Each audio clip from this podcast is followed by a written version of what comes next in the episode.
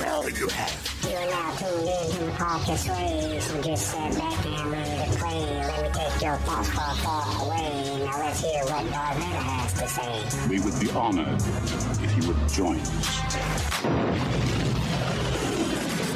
What's happening, Far Far Away family? Welcome to Star Wars Audio Archive. So how's everyone doing today? I hope everything is going well on your side of the galaxy. Everything's about the same out here on the Outer Rim. Lightsabers igniting and blasters are firing. But I do have some exciting news to share with you, and it's about the up-and-coming Star Wars movie. Just when it seems like the main film saga concluded with the rise of Skywalker, the force of creativity proved to be unstoppable. With entry in George Lucas's visionary series, new characters emerge and the events of the original trilogy expand, leaving us hungry for more. This year's Star Wars Celebration revealed the exciting plans for future movies, and one of them will be held by none other than James Mangold, the director of Indiana Jones five.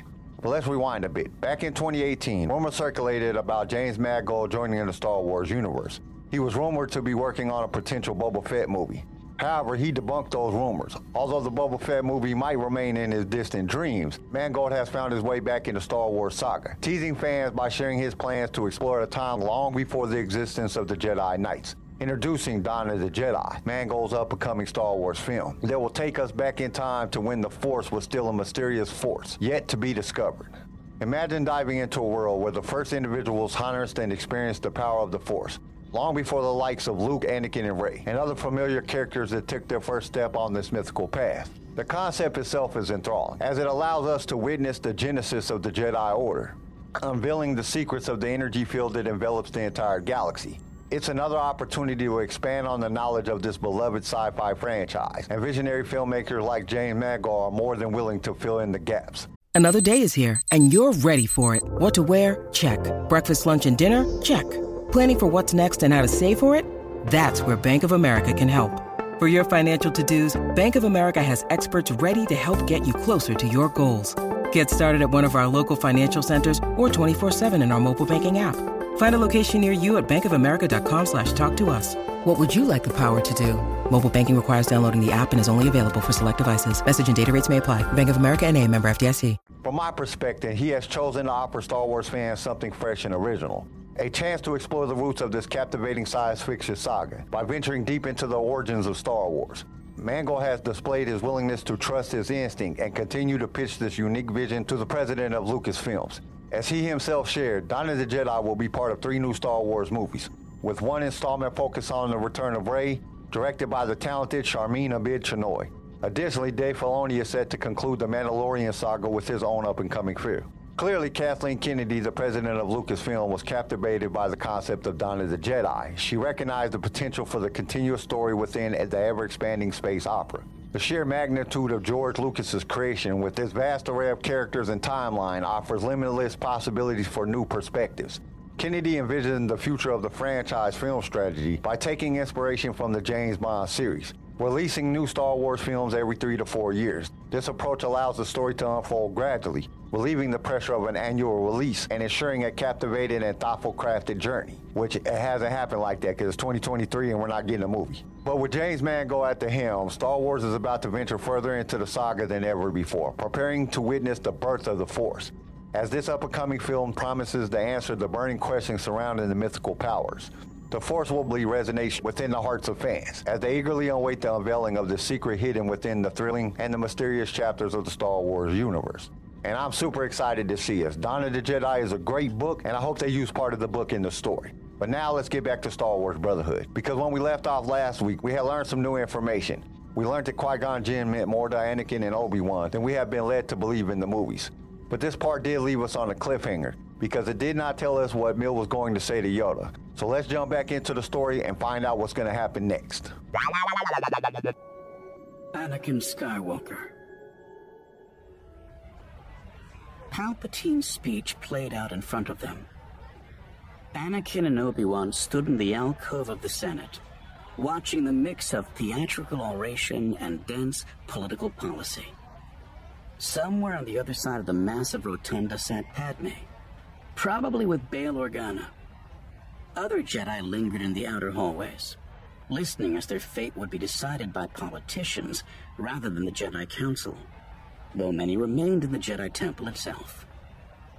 It is profoundly disappointing that in the aftermath of the Cato Neimoidia tragedy, the Trade Federation today has reaffirmed its commitment to neutrality, despite the overwhelming and, dare I say, disturbing evidence presented by the Republic.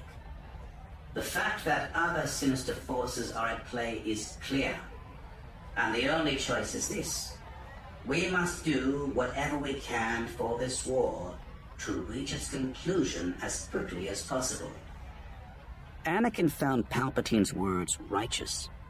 They came loaded with an understanding of the fragility of the situation that others lacked. Obi-Wan, on the other hand, held a grim pose, hand over his beard.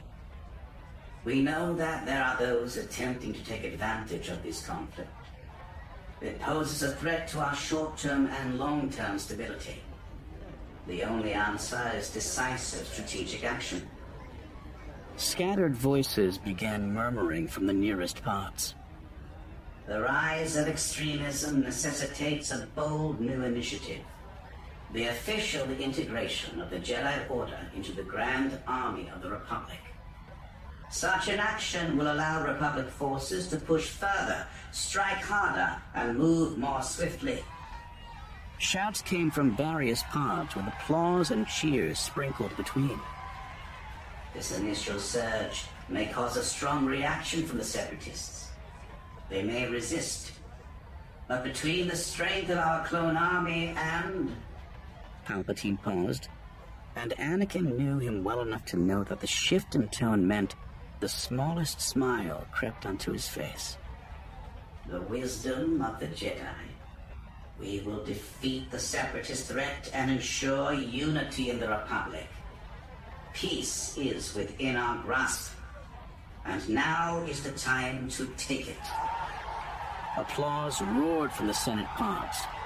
A patriotic fervor, delivering a sustained cheer for the Chancellor, the likes of which Anakin couldn't recall. Though, to be fair, he didn't really watch many political discussions.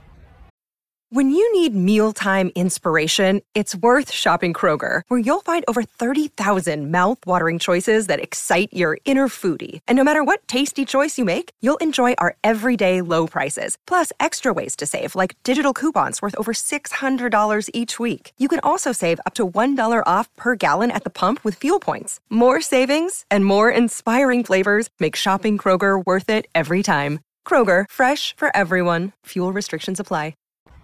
Obi-Wan clearly didn't agree. You look unhappy, Anakin whispered. A faster end of the war is a good thing. The Chancellor will be able to take more decisive action now. I already know what accelerated integration means. Of course Obi-Wan would know.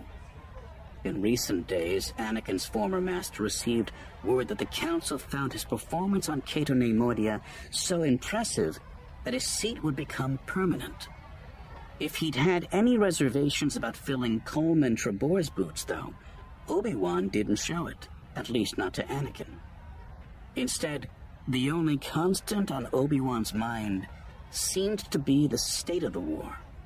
Who fought where, what intelligence was learned, how quickly the skirmishes spread, and how the Republic now had much more influence in Jedi affairs. The Council was informed several days ago, but we were instructed to keep quiet until this formal announcement. Obi-Wan turned without even a final look as Palpatine continued on about General Grievous's recent strike on key supply chains for war munitions. Anakin followed him, a casual stroll in the Senate's near-empty hallways, despite the high-alert circumstances swallowing the entire galaxy. A cleaning droid passed by, chirping about being low on charge, but the rest of the building's visitors clustered around Palpatine's speech. We will be generals commanding troops. We're already generals commanding troops. General Skywalker, Anakin said, doing a poor imitation of the clone's accent. No, I mean officially. Generals of the Grand Army of the Republic. Padawans will be commanders. The Jedi will hold true military standing in terms of strategy and resources. Our relationship with the Republic will now go far beyond peacekeeping and mediation.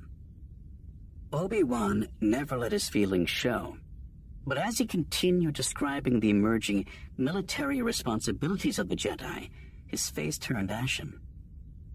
We will be provided additional weapons and armor. I don't need armor, Anakin said. They stopped in front of a screen broadcasting the Holonet, a newscast showing recordings of the trial from Cato Neimoidia, and Anakin soaring in for the rescue.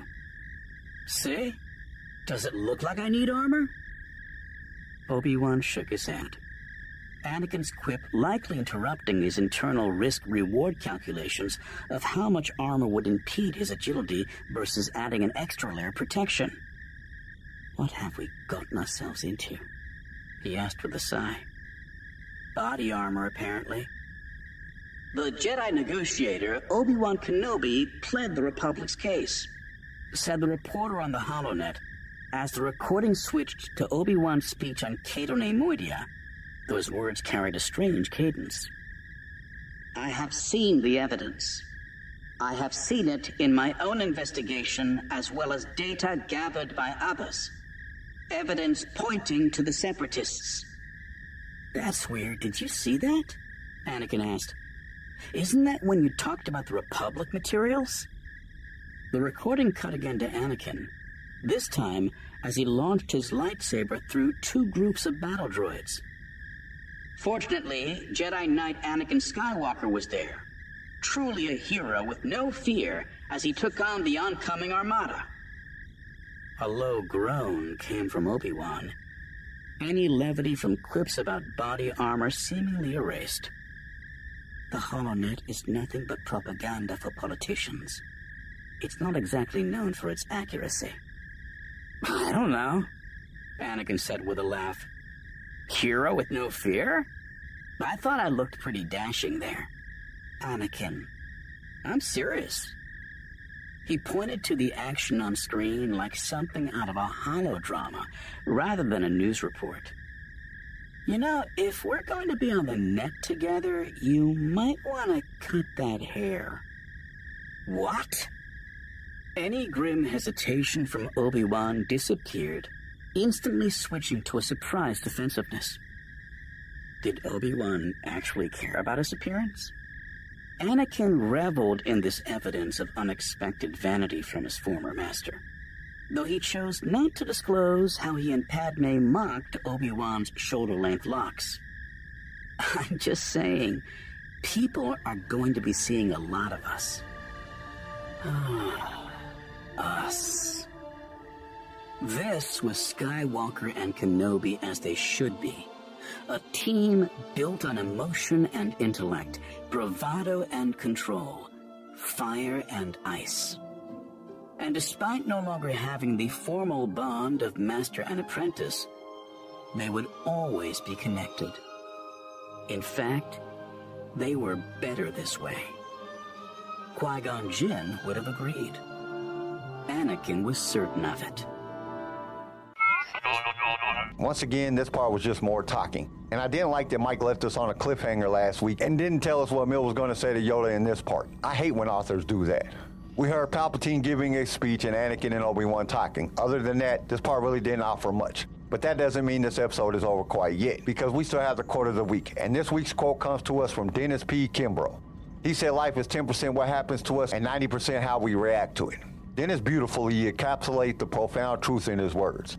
Our reaction holds the key to shaping our destiny and determining the quality of our lives. This quote serves as a reminder that our responses to life circumstances have far-reaching consequences, wielding immense influences over our personal growth and overall well-being.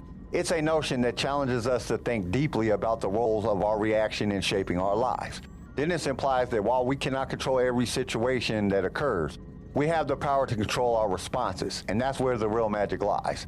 This quote prompts us to examine our reactions and their impact on our existence. It serves as a gentle call to take ownership of our responses, recognizing their potential to steer the course of our lives, rather than allowing circumstances to define us. It urges us to reclaim our personal power and consciously choose how we navigate life's ups and downs. We can apply this quote by developing a higher sense of self-awareness, observing our reaction to various situations, and evaluating whether they serve our greater good. It encourages us to embrace resilience, optimism, and adaptability as we encounter life's inevitable changes, instead of allowing negativity or helplessness to consume us. This quote beckons us to channel our energy into finding solution, maintaining positive attitude, and seeking growth opportunities within every setback. By acknowledging that our reactions hold the key to our well-being, we open the door for personal transformation. We are empowered to cultivate a mindset of strength and positivity, even in the face of adversity. Rather than succumbing to victimhood, we choose to be the architects of our own destiny, sculpting lives filled with purpose, joy, and fulfillment. So let us remember the profound wisdom of Dennis's words and the dance between life's events and our responses. May we strive to embody the understanding that our reactions shape our reality. By conscious self-reflection, intentional choices, and the cultivating of an empowering mindset, we embark on a journey that elevates us to new heights of personal growth, resilience, and inner peace. And I think that's about it for this episode. Join us next week for part fifty-three of Star Wars Brotherhood. We hope to see you there. Thank you for listening to Star Wars Audio Archives. Join us next time for more Star Wars adventures. If you would like to listen to other episodes of the show, you can follow us on your favorite podcast directory. If you enjoyed the show, we would greatly appreciate a five-star review. Once again, thank you for listening, and may the Force be with you. Sway was created by Kenai Shedd and is a production of Pick Film Media and was distributed by Swaycast Networks. This show was produced by Quentin McDaniel. Star Wars Brotherhood was read to you by Jason O'Dagan. Sound design by Theodore Thompson. I am your host, Kyle, and we will see you next time in a galaxy far, far away.